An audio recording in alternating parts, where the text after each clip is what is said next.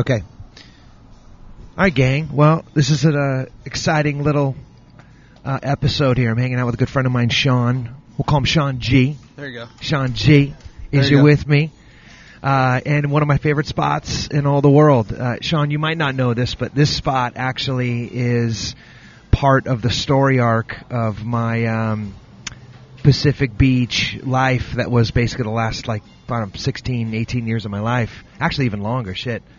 Uh, I moved here in ninety-five. Um, and uh, Turquoise more recently has been, like, my my digs. Like, on Wednesdays, mm-hmm. I try to work on my business, where I remove myself from the office and um, work on projects and try to exercise the right part of my brain that's not just task-oriented and trying to solve problems. And this is one of my favorite digs of all time. And they literally just did a complete overhaul on this. Like, this is all brand new. I've never been here at this table before hanging out. Uh, and it's really nice, by the way, if you happen to be in the P B, North P B spot, Turquoise Coffee. But Sean's one of my favorite peeps of all time. We've known each other for a while. Well, we've worked together. Uh, in, in a couple different capacities, and um, we're having a conversation right now and talking about some cool shit. So, friends, Sean G. Hey, everybody. You should have uh, turned your head when you did that. Yeah, exactly. Yeah, yeah. yeah. So I was just uh, yeah. just wanted to go down uh, my history with, with Jesse a little bit, and what I'm trying to do is is grow myself as a leader into some areas that, you know, don't come naturally to me. And so I was in a training recently, and we were talking about people who are influencers of other people and people who just make you want to be on their team and, and how they do that. And it's something that I'm trying to stretch to do uh, in my own uh, business business life.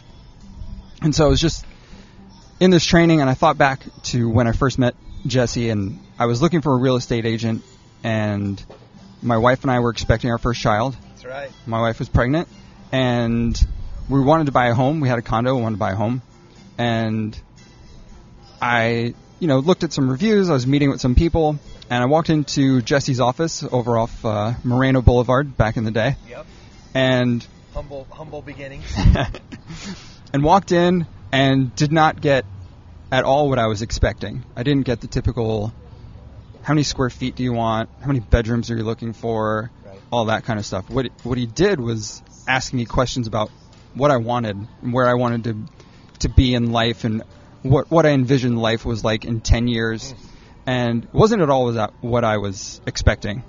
But I will say I walked out of that meeting thinking to myself, that's the team I want to be on. I want to be on his team. I want to be on Jeremy's team. I want to be on that team.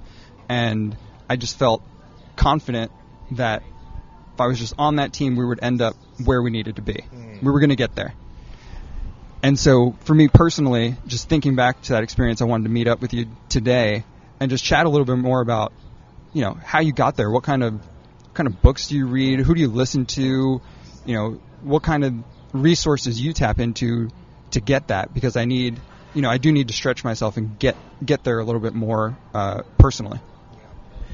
Well, I'm humbled that you are sharing it in that light, because the reality is, is that, and, you know, no one's crying for real estate agents over in the corner of any darkly lit rooms. Um, but I took, a, you know, I take quite a bit of a risk when when I do that and I go there, especially when you first met someone. And it's uh, usually breaking a lot of the expectations that you had for a meeting like that. Oftentimes when I meet someone for the first time and they've met with other folks or they've done this in the past, they uh, look at the ninety minutes that we're carving out together, and they ask themselves, first of all, I don't think I've ever been in a fucking ninety-minute meeting in my life, you know. And then how long is it going to take for me to tell them three beds, two bath, and the zip code? Like, what the, you know. And it's an almost impossible task for us if someone's thinking that and they're thinking it out loud, and it maybe even is manifesting a form of resistance around even the meeting, for them, to, for us to be like, well, I mean, just trust us. Like, there's a there's a process to this. And luckily you mentioned, like, some, you know, review sites and stuff, which help kind of lubricate some of that weirdness. You know, if at least a couple of our moms have said that they like it, you know, then there's the hope for that. But in any event, um, to your point, though, so you're right. I mean, there's very little of what we do that's real estate-y. Um, you know, a lot of folks, they come into the meeting and they, they think we're going to look at homes on the screen, you know, that we're going to pull up like listings. I think that's a lot of what a lot of folks do, because it has to be a reason why that is an expectation that they come to. And we don't do that. We don't do any of that. You know, we, we do spend the requisite time getting the where and the what down, but the rest is all kind of like a mini home buyer class and then tithed in at the end with what we call the why. And the why is a manifestation of um, a couple different works, but um, chiefly, though, is a book called The Ultimate Scenario.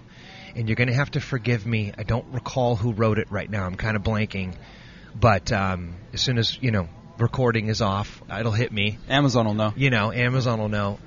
and, um, and, and you know, even quite honestly, there's a couple different kind of iterations of this. So there's probably, you know, three different mothers to this concept. But it's just a simple seven-question um, sequence that gets people to the truth. And the reason why I chose to do that so early on, and the point that I want to try to maybe extend on to how you might be able to use this for yourself, is is that there's a uh, larger reason why everybody does everything, okay? So like for in my business, when someone's looking to buy or sell a home, that is like the monkey mind. That's the squirrel mind. And uh, John Maxwell actually wrote a really good book called Q B Q. The Question Behind the Question. Have you ever read that one yet? No. Fantastic book. It's a quick read too. And what he talks about is kind of a manifestation of this, which is that the question that your wife is asking you, you know, or your colleague is asking you is not the real question. There's w- at least one question behind the question of what this is really about. And so, you know, draw that onto the layer of real estate. There's a reason why people are moving into and out of homes, and they're usually the gamut of the same seven to twelve principles that everybody does. But if you really truly want to help somebody in a consultative role, you need to understand why they're doing anything, right? This is now Simon Sinek. Everybody, yep. Most people have read that book, right? Pretty popular now, very zeitgeisty.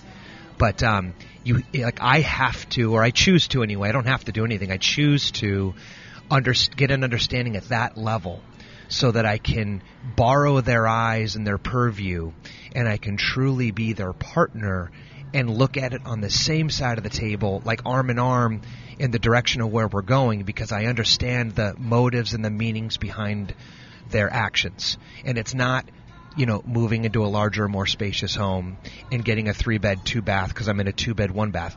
That's true. It's part of the arc, but it's part of the introductory level of the arc. So those seven questions are actually broken into three categories.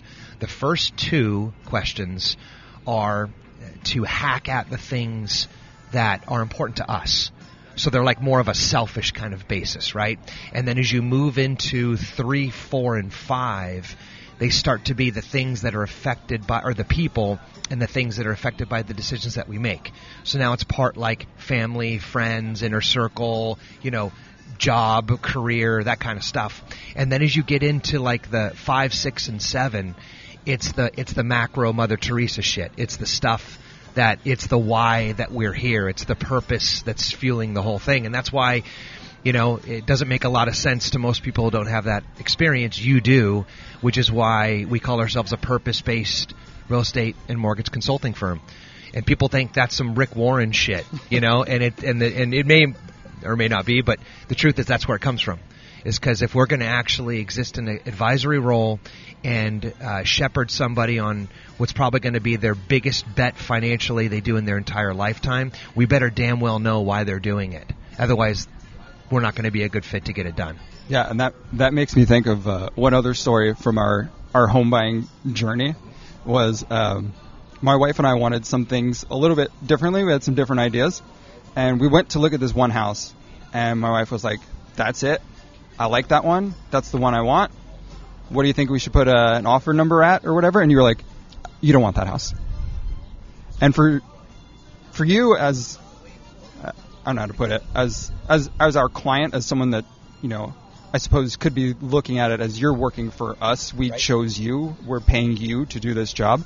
For you to turn around and tell us you don't want to do that um, really says something, because it means, you know, you really were looking out for her best interest and not just doing what we said we wanted to do, because, and you wouldn't have you wouldn't have gotten there and understood that if you didn't take the time to know what was going on behind the scenes and what we were really trying to do. Mm. You know, and we couldn't be happier about where we ended up. You know, uh, our daughter was nine months old when we moved into our house, and she's turning seven next week. And um, I have a five-year-old son, almost five-year-old son. And every day when we go into our front yard and, and the location that we have and see them playing out in the cul-de-sac and riding their bikes without traffic and, and this open space we have next to us that they can run into and, and go play with, um, just makes me realize, like, oh, like he he saw it before before we saw it, you know? And uh, so, yeah, that was, that, was, that was a big part of it. And another part of it, and something I wanted to get your opinion on too, was... Um, you know, staying kind of upbeat and, and positive to, to influence people and influence the, the situation around you um, can come off as corny sometimes. Absolutely. Absolutely. But, you know, there's there's a fine line and, and kind of what you do to look at it or what you've done in the past to, to research. How do you, you stay positive and want to lead people with, with positivity and, and get people on your team without seeming like, you know, the rah-rah, corny cheerleader guy? And first of all, I want to be clear that uh, it felt a little awkward there for a second that it was a Greenhouse Group commercial, right? But I appreciate that you laid that because that's the setting for our relationship, and that's the basis for which this conversation can now begin. Right? So apologize for that, folks, if that turned into a Sunday morning special there for anybody. But... um couple things. So first of all, I, you know, and I say this out loud, I may have even said it to you guys, but, you know, I cut it straight even at the risk of it creating an uncomfortable conversation. And it's just the who that I am. It's not something that's feigned or that I did read in a book as a strategy or a tactic that would be good for sales, right? Make you, make me gag. Um, my dad's from Brooklyn. You know, I don't know if that's just kind of the D N A that just trickled through. Like, he always cut it straight. I don't know, man. I I just feel like the the the sycophant Pollyanna. Uh, I don't feel I have time for it. There's in social settings you can justify just about anything. Any neutered social setting that you have to find yourself in unceremoniously, but in business, I don't think there's any room for it. There are some things that I will agree will come off corny if there is resistance to it, and that's another risk that I have to take because I am trying to manufacture a great experience, and sometimes you do have to be the hype man, um, but I'm also the cut man, you know, but in either scenarios, hype man or cut man, I'm always in the corner of, I'm in your corner, I'm in the corner of the client that I'm serving.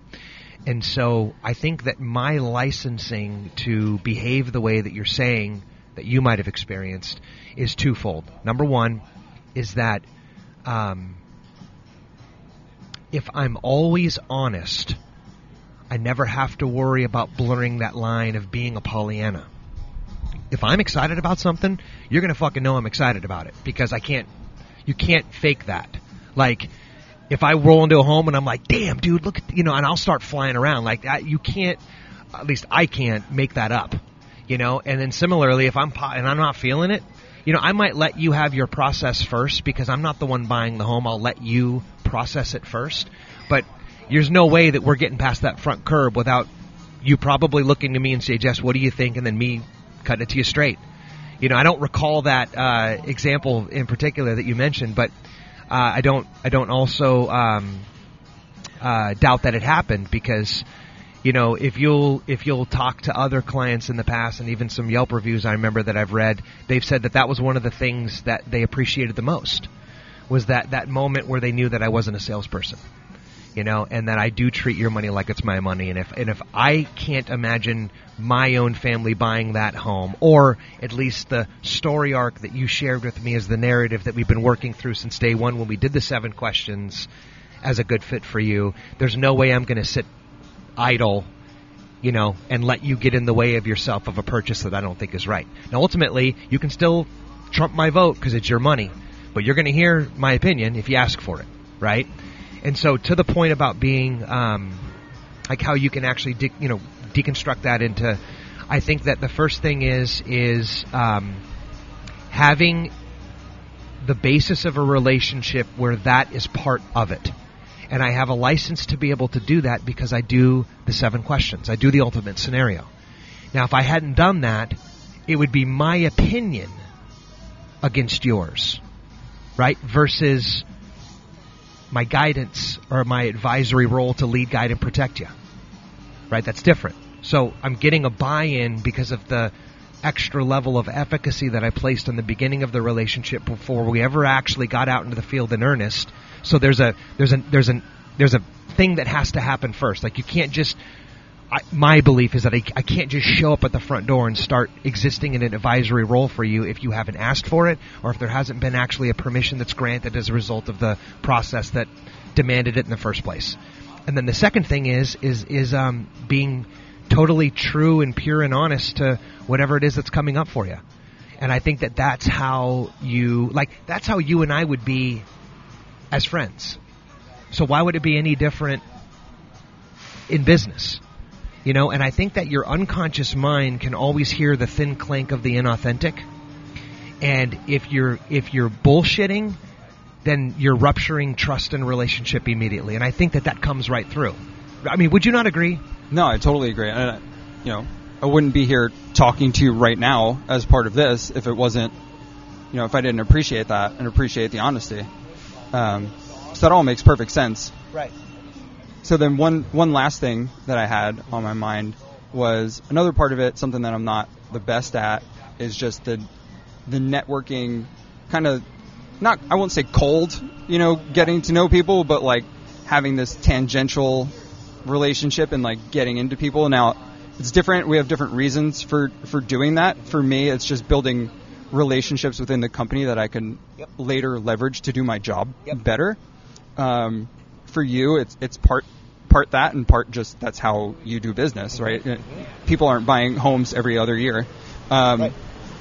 So I guess I was just looking for a little bit of insight on on your process or, or how you approach those kinds of relationships where there's not too much there, but you want to, you know, form some, some sort of connection. But, it, you know, again, you don't want to you don't want to force it or be dishonest about it either. Hmm. So one thing I think that's cool about what you said, and I'll just frame it in some a different packaging of words, is that everybody's in sales. Now, personally, I don't like the word sales because it's got such a charged connotation for everybody, for myself included. It tends to be very negative. If you're being told, you're being sold, right? There's like this, there's like this, uh, this packaging of opinions that drives narratives, and it's just not. I don't feel that doesn't resonate with me deeply as somebody who's in uh, service to one to someone else. But just to kind of use that as a f- loose associative frame, like we're all in sales, even if you're in bureaucracy. Of course, you're in politics. Of course, if you're in retail. Of course, you know, if you're behind the counter, like you're in sales. And so what we're talking about is is just.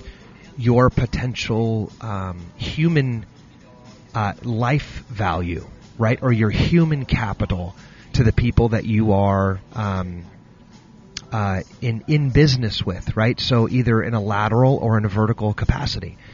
And I think that the cool thing about this is this is an extension of what we just said a second ago, is that if you are contriving what you're saying, or you're doing it for the purpose of selling something, I gotta believe that that is a relic of the past that is now phasing itself out.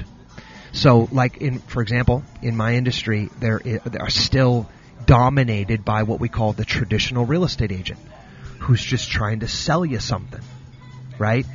And what that will be replaced by is, and this is my humble opinion, is tribunal leaders that are in relationship with people, a small tribe of people, like no more than one hundred fifty people, right? And you exist in a um, in a type of relationship with them that transcends the business maybe that you even met each other at, right? Or the service you provide for that person, right? And so the same thing I think applies if you're talking about it like in your uh, situation, which is that there are definitely some skill sets that some people have and some people don't. And if you don't have those skill sets of giving a fuck, really, and that's a skill set. Like, if you don't, then that's an interesting thing, because you and I don't have that, right? You and I, we don't struggle from that. That comes naturally. And so I don't really know how you get from zero to one. You know what I mean? Like, yeah. You know, there's a lot of folks, like, you know, engineers, you know, that have the kind of, they just, they have a tough time. They almost, they almost lack that affect a little bit, you know, and, and I, I don't know what to say about that. Like, I feel like there's a, there's sort of a minimum buy-in to get to the table. And then once there, hopefully, right, for most everybody else, present company included, then you just truly have to give a shit.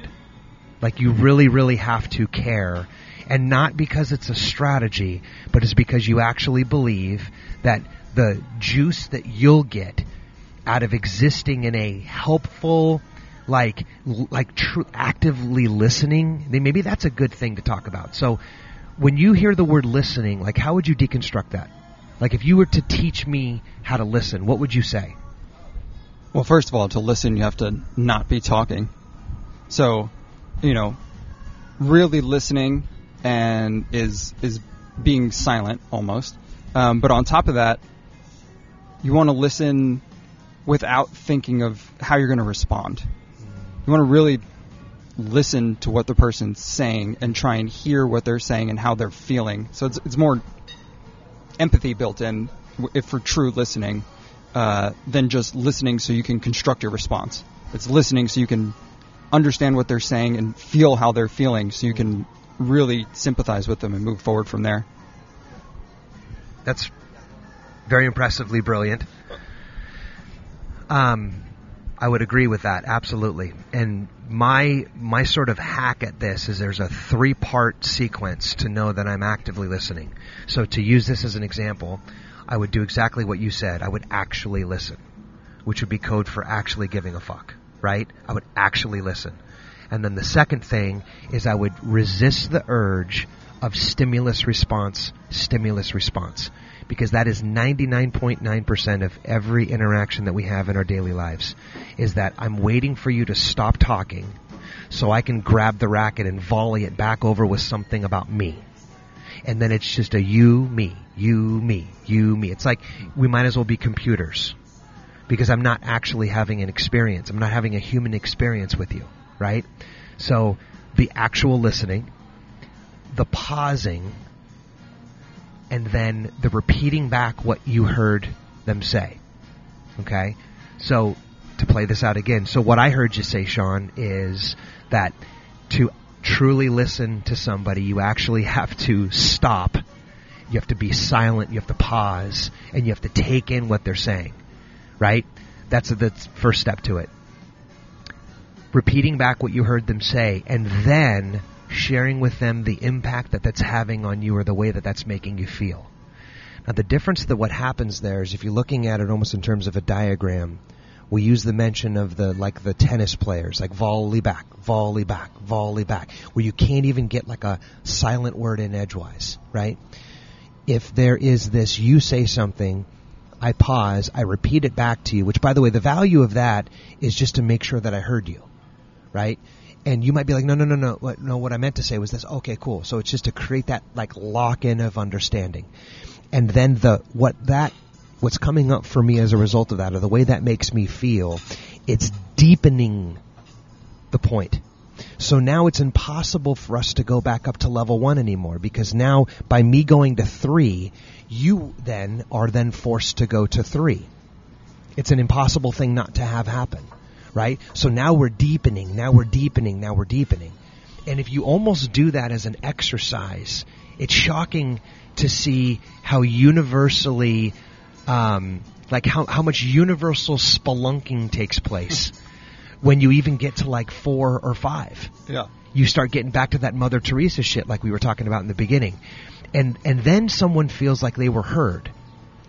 And, you know, there's the old thing like you have two ears and one mouth, you know, do twice as much listening as talking and all that stuff. But when I practice that for myself, the person usually ends up going away feeling like, wow, that was a really cool experience. They don't know why, but it's just because... They, they for the first time, maybe in their whole lives, or at least the last one hundred fifty conversations they can remember, someone actually listened to them. It's perfect. Right. So, you know, when you talk about networking, and I've done it all, brother. Like, in my business, I've done it all, okay? You have to. It's non-negotiable. Like, you right. get in, you don't know anybody.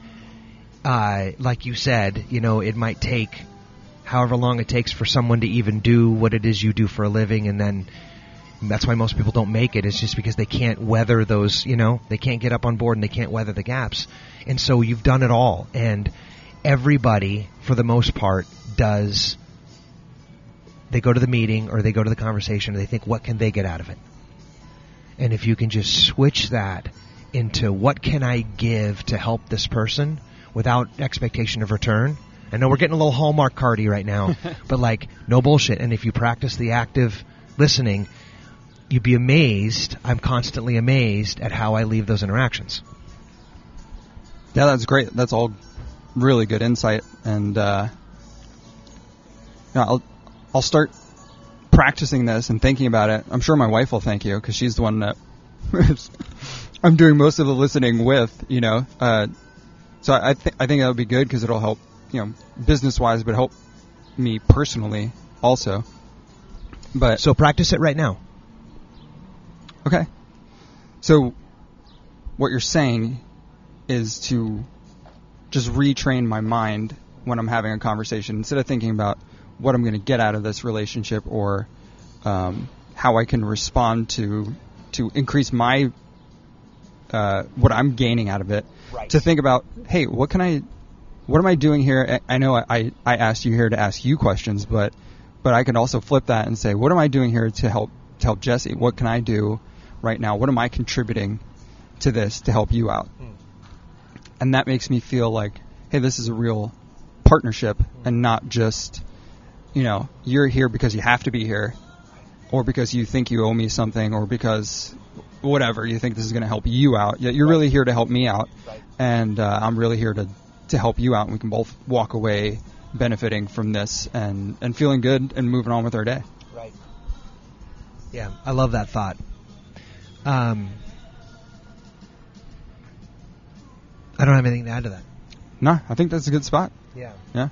So b- backing up to the, um, it's not, so what I heard you say is there was two key points that you were uh, interested in, in kind of getting a little deeper understanding around. Uh, the one had to do with your experience in working with my team and the initial consultation and the whole thing about, you know, it being almost like a life plan and talking about shit like ten years, like just the, the complete obliteration of what expectation you might have had for that. But... Or and how that can be something that you apply to you. So I'm curious because we kind of just boom from that to the next. How, how, like, how is that true? Like, it, how could you go back on Tuesday and potentially have that be something that you work into your business? Yeah. So the way I'm looking at it is, I have twenty people that report to me. And I'm part of a bigger team of, you know, two hundred people uh, in my department. And so what I want to do is is really get buy-in, first of all, from those twenty people that work for me. I want them to be on board with the stuff that I feel passionate about. Like your ideas? Yeah, my that, ideas. That, would that be accurate, your yes, ideas? my ideas okay. On how I think our business, where our focus should be in our business and what should we, we should be concentrating on. And... I want to really, it goes both ways. I really want to listen to them to know what they feel is important so that I can display that same passion for for making those things happen. And I really want them to be on my team.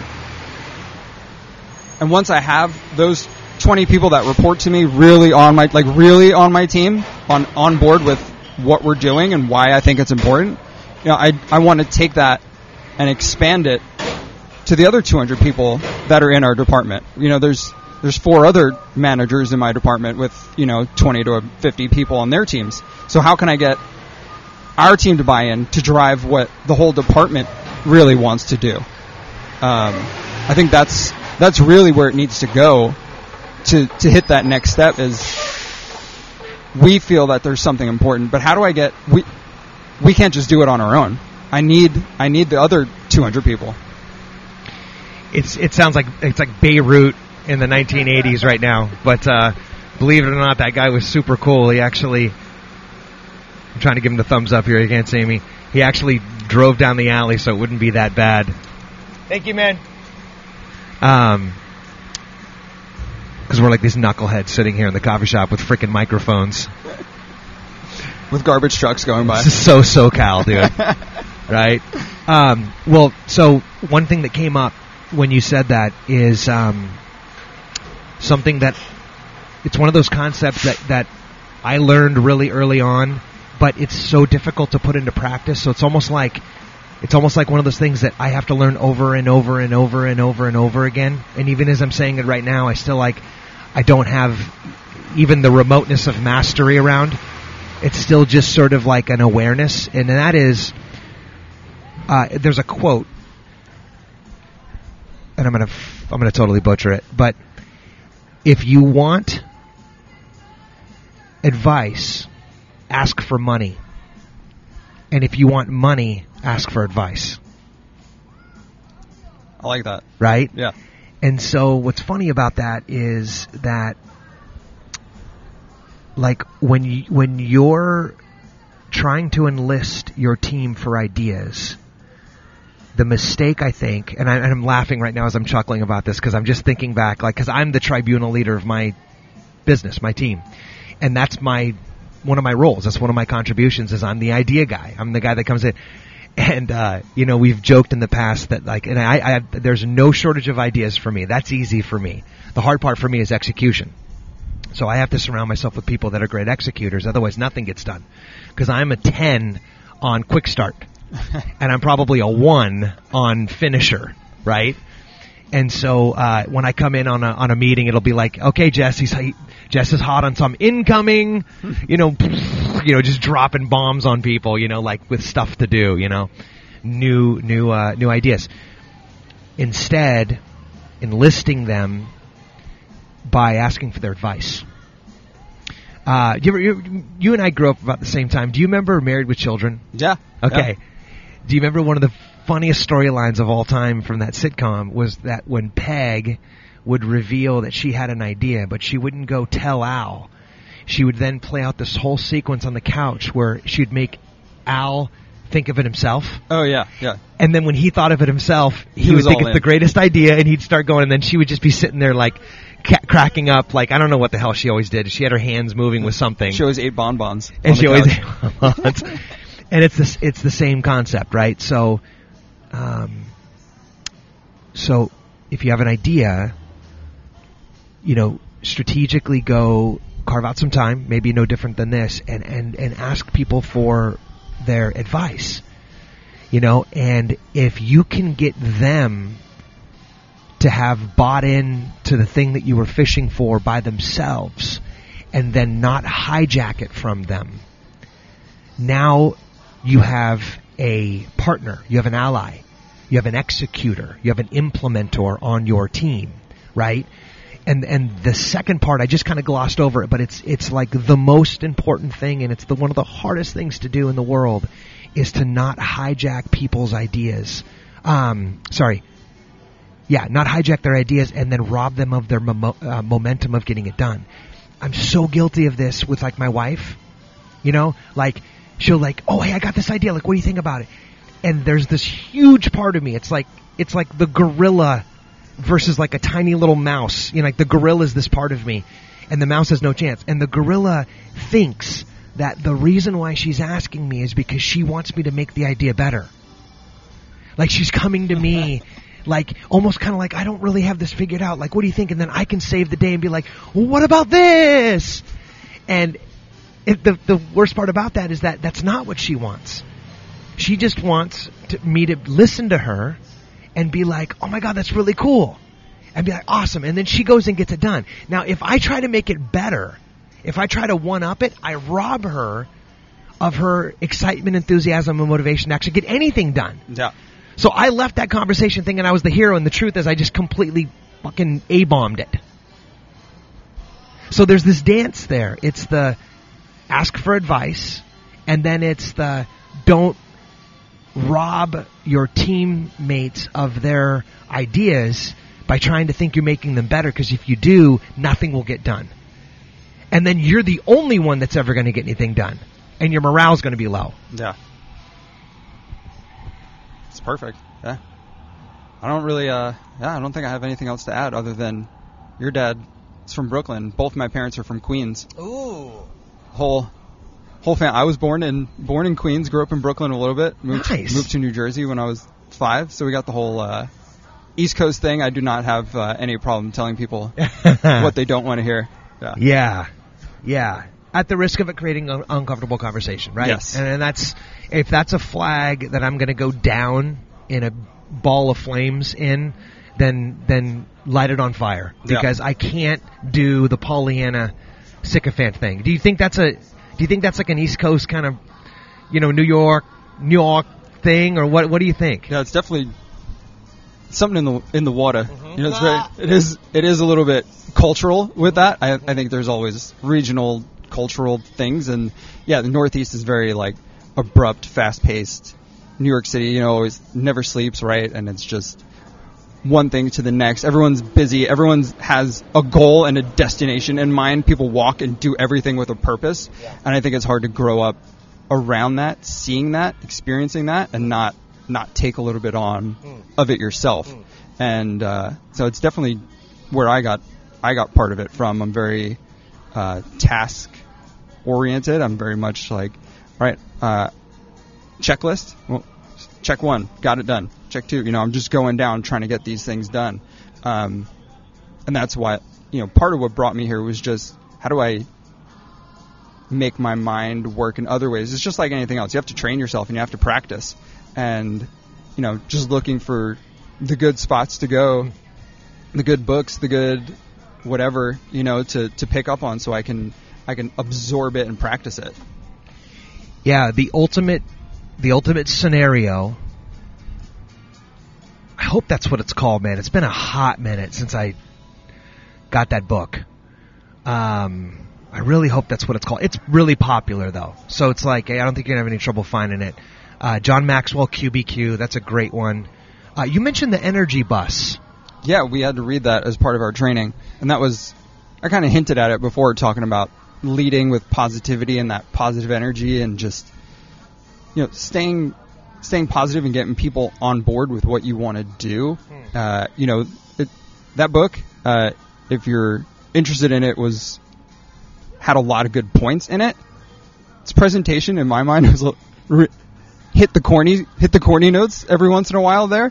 Um, but uh, you know, the underlying ideas were really good. Of just, hey, if you want to make something happen in your life, in business, in anything, you need to have it as a goal and stay on it, but but do it positively and use positivity to influence the people around you to get on your bus, as it were, and to start pulling in the same direction to help you achieve what it is you're trying to achieve. Yeah.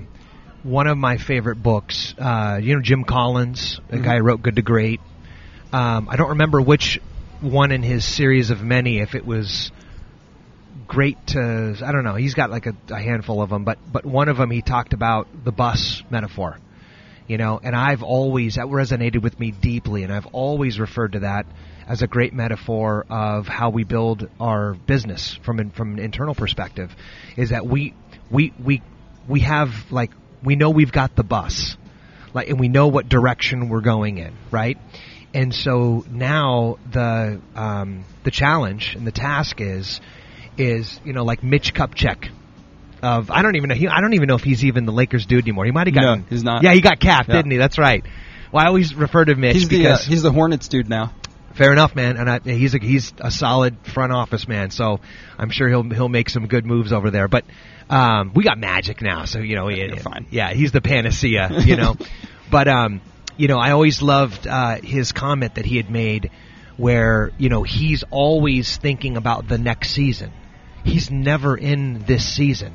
He's constantly looking at every other court across America, front office and back, uh, front court and back, to figure out where his next team is going to come from. you know?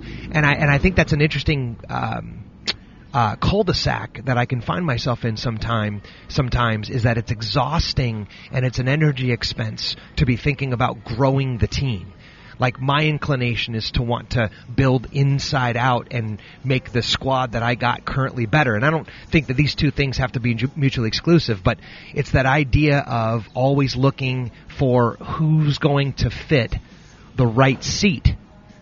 Right? Because that is a thing that's forever evolving. Because you know you've got the right bus moving in the right direction. So now it's just a matter of looking for the right people to put in the right seats.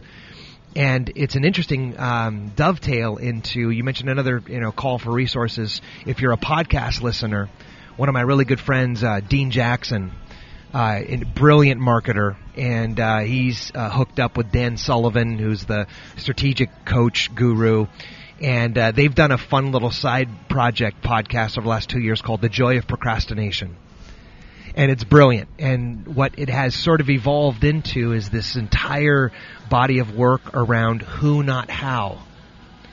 Who, not how.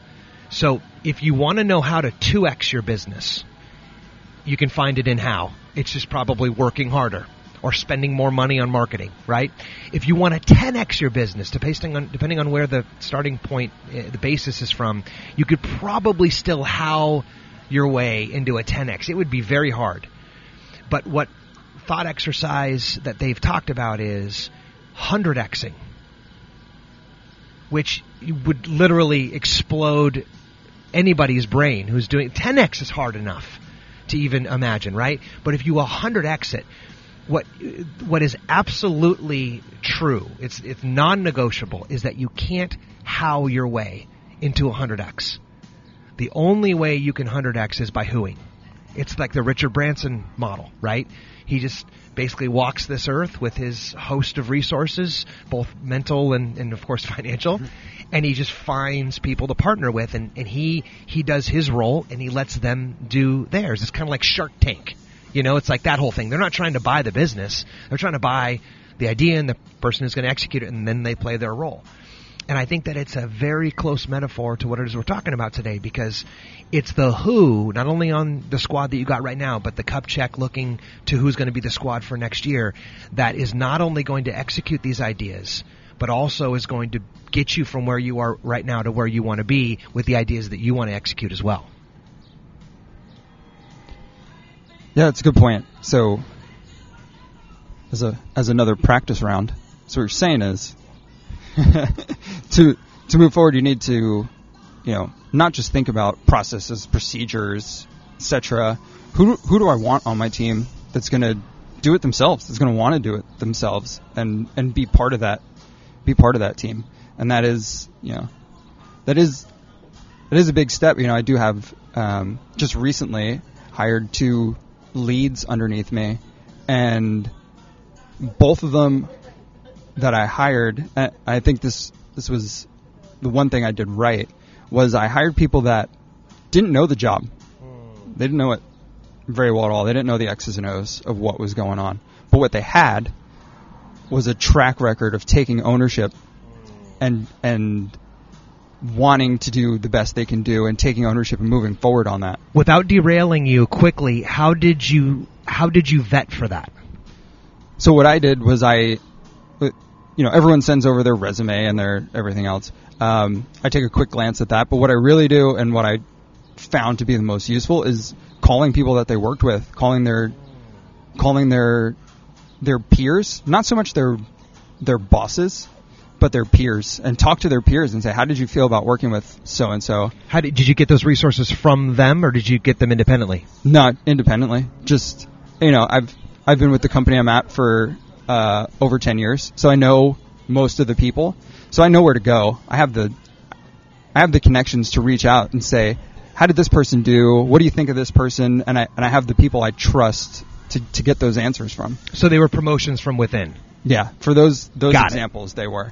You know, if they if they weren't, yeah, you'd have to. It would be a lot more difficult. But I would I would do the same thing. I would still reach out to, you know, there's there's a million resources where you can get contacts at any company. I can go on LinkedIn right now and type in name of company X, just find people and just message them all blanketly and say, "What did you think of so and so?" and and get their input. But but yeah, the the goal of it all was to find someone. Maybe they don't know the X's and O's. Maybe you can learn that. You can learn that. What you what no one's going to learn is to that attitude of taking ownership and running with the stuff that they're given and being self-starting and, and really moving forward with it. You said something before we hit record on this that I think is an, is a is a is a is a really important piece, which is that you recently did some work with the DISC profile. Yes. And you learned about yourself that you were a I am a C D. Right. And for someone maybe who doesn't have that context, what basically does that mean? So that means uh, the DISC profile, just step back for a second, uh, is four different management styles. So D is dominant. That's the person that thinks high level, do this, do that, move on with their day. Um, I is the influencer. That's the person who, uh, you know, is getting people on their team. You know, they're they're the life of the party. They're talking to everybody to, to get them on their team. S is the uh, kind of more more quiet, uh, reserve type that wants. Well, the S is the socializer. Yes, yes. They're the socializer, and they want they want harmony. They want everyone together. Um, you know, they're not big fans of, of conflict, and they like to really dig into people's feelings and, and what they're going through to, to get harmony. Uh, and the C is the conscientious, and that's the person who's very analytical, stopping, thinking about all the angles, doesn't do anything fast, you know, likes to dig through everything. And so, like I said, I'm, I was a borderline conscientious dominant. So uh, I, I see a little bit of each of that in myself, where I, I do like to get all the information. I do all the research. I, I do like to know everything I can know about something before I make a decision on it. Um, but I do have some of the some of the D's. Uh, I was I was primarily a C, but um, I do have some of the, the dominant things where I do like to just, once I know everything, state my opinion. Yep. And just, here's what I think. You know, and sometimes uh, you know, there's there's pros and cons to everything, right? So the the pros to that style are that, you know, I, I'm typically well informed, uh, and I, I know what I'm I'm doing.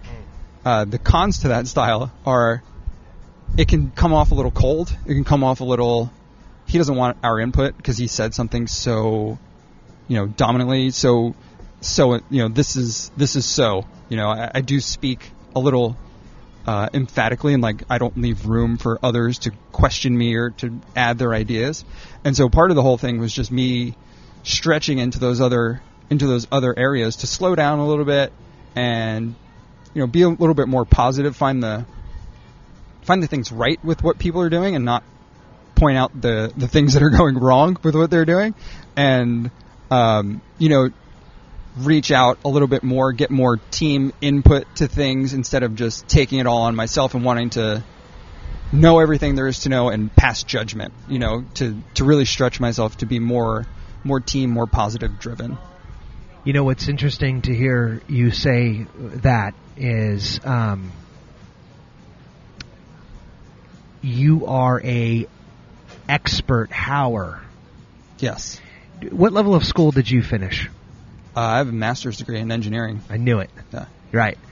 So, and, and, you know, you're a similar age to me. You know, we came out of the, uh, you know, we have the industrial military complex now. Well, you know, school wasn't that different in the way that they were trying to produce a bunch of howers. It was all a relic of the Industrial Revolution, and it served its purpose. And now moving forward, our system has shown a lot of its gaps or antiquatedness, and it's having a tough time kind of like moving into what it's going to end up being, and hopefully we'll get there, you know, in the next uh, epoch, you know, or iteration of this whole thing. And that is uh, the entrepreneurial, you know, when machines are going to, uh, when when digitization and machines are going to end up doing ninety, fuck, five at least, whatever, probably a hundred percent of every single thing that we know of right now. Eventually, someone says to themselves, "Well, well, then what are we going to be left to do?" Well, that, you know. Uh, So when you think about the skill set that you're bringing into your job, um, it's what got you here. And the trick and the challenge is that it may or may not be what gets you there. Yeah, now that's the, exactly the point. Is like I was telling you before, right? Is, you know, I've gone as far as I can go with the how.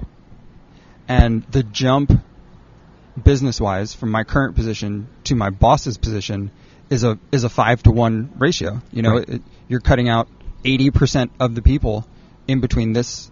You know, it's like jumping from uh, college to the pros, right? You got two hundred fifty some odd college teams. There's only thirty N B A franchises, you know, and, and it's a big gap. And the how and what's gotten me to the position I'm in now has been the technical expertise and and the how, right? And I'm starting to realize, opening up my eyes to the bigger, broader picture of, you know, the strategic leadership of the of the company and of the group, that it's not it's not how anymore. Yeah. And that's that's the piece right there, is that as you shift from where you are right here, it's all about the who. And so now, dovetailing all the way back into the other threads that we spent time on already uh, in our little hangout sesh today, is like, how do you take your current skill set and create your own little tribe of peeps that you're going to build up in and around you? Because you are a D. You're a strong D. That's why you are a leader. That's why you've been able to rise to the rank and position that you are right now, is that you do have those leadership skills, but so much so that you also recognize the shortcomings and the gap that you need to find a way to bridge in order to become the the, the top twenty percent, you know, to, to be the, the director. And so what came up for me, just like a flashbang, is don't, tr- you know, resist the urge to try to be what you're not. You know, like um, like that one dude who wrote the old the, the strengths um, mm-hmm. finder dude. Yeah, I know what you're talking about. I, I but forget his name. It's yeah. Build on your strengths. Don't don't don't uh, focus on your weaknesses. Exactly, exactly. And so so you're at that point where, and again, I'm just I'm just riffing right now, but this is just, so you're at that point where you could individually, on a one to one basis, connect at a at a deeper level with each one of the, the, the people who are going to make up like that inner sanctum of tribe. You know, it might not be all of the one hundred fifty right now that are going to get you to director, but like that inner sanctum, like start with one. Uh, there's a dude, um, I forget his name again, I'm the worst with names today, but he wrote an article you can Google called Your First one thousand Fans. Fucking brilliant. Your First one thousand Fans. Incredible. That's exactly what you're on the path of doing right now. And so inside of those spaces, you're creating the you're you're creating the space, first of all, and then you are getting their buy-in on their ideas and helping them execute them based on your strengths and skill sets. Now that's honest. That's the formula. I think we just came up with the formula. I think we got it, man. Yeah, so what did what did you hear me say, or what did you hear us say? So there's, you know, one hundred fifty people in my department. There's well, there's over four thousand people in the company.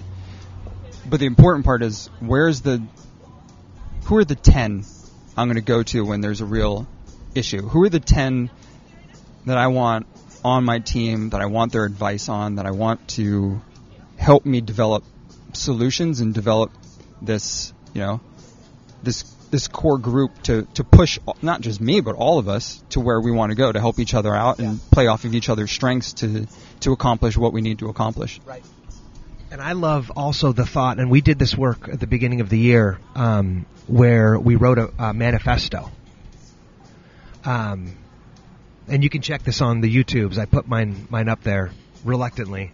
It's like this really high level of vulnerability that comes up when you do something like that. But because you, what you're doing is you're you're you're you're planting a flag, and if you do that, when I do that, there's going to be winners and losers. There's going to be people that that does that that does not, you know, resonate with, and I have to be comfortable saying that they're not going to be people that I help. And there's this inclination in business to say, oh, I would, would love to help anybody who'll just have me, you know. And you know the riches are in the niches anyway, and that's not any way that you're going to... That's not a tribe. No. That's a that's a general collection of loosely associated people, right? And so the the key unifying factor is manifesto. And the manifesto does not... At least my own interpretation of it is that it does not suggest an execution plan. What it is, is it's an idea. Okay? It's an idea. It's saying, look, here's status quo. Okay? Here's what I'm recognizing with my experience and my mastery and the things I'm bringing into this and all the years I've put in on this is what's wrong with it. Here's what's broken. And here's where I think we need to be. So what I'm doing one-on-one is I'm creating a little tribe of people that feel the same way about it, that have something to say about it and have something to contribute to it. That's the buy-in. Okay? Then from there, they get to share their ideas. Then from there, you don't rob them of them, right? We talked about that. Yep. And then from there, you basically offer up your own uh, skill sets that make you unique to you, not you not being you, you doing you, to help that person be able to ex- uh, accomplish that, which helps you accomplish your big vision. That's the formula. That is the formula. That works. We just fucking came up with that right now, dude. Nailed it. If you'd like a recap after this guy. It's a little awkward to record these things, but I'm really grateful that we did, because now we have a digital asset, something that we can actually pull from if we ever decide to do so or not. And so, um, are you complete? I'm good. Yeah, thanks, man. Well, thank you, man. Um, so, till next time, brother. Sean G.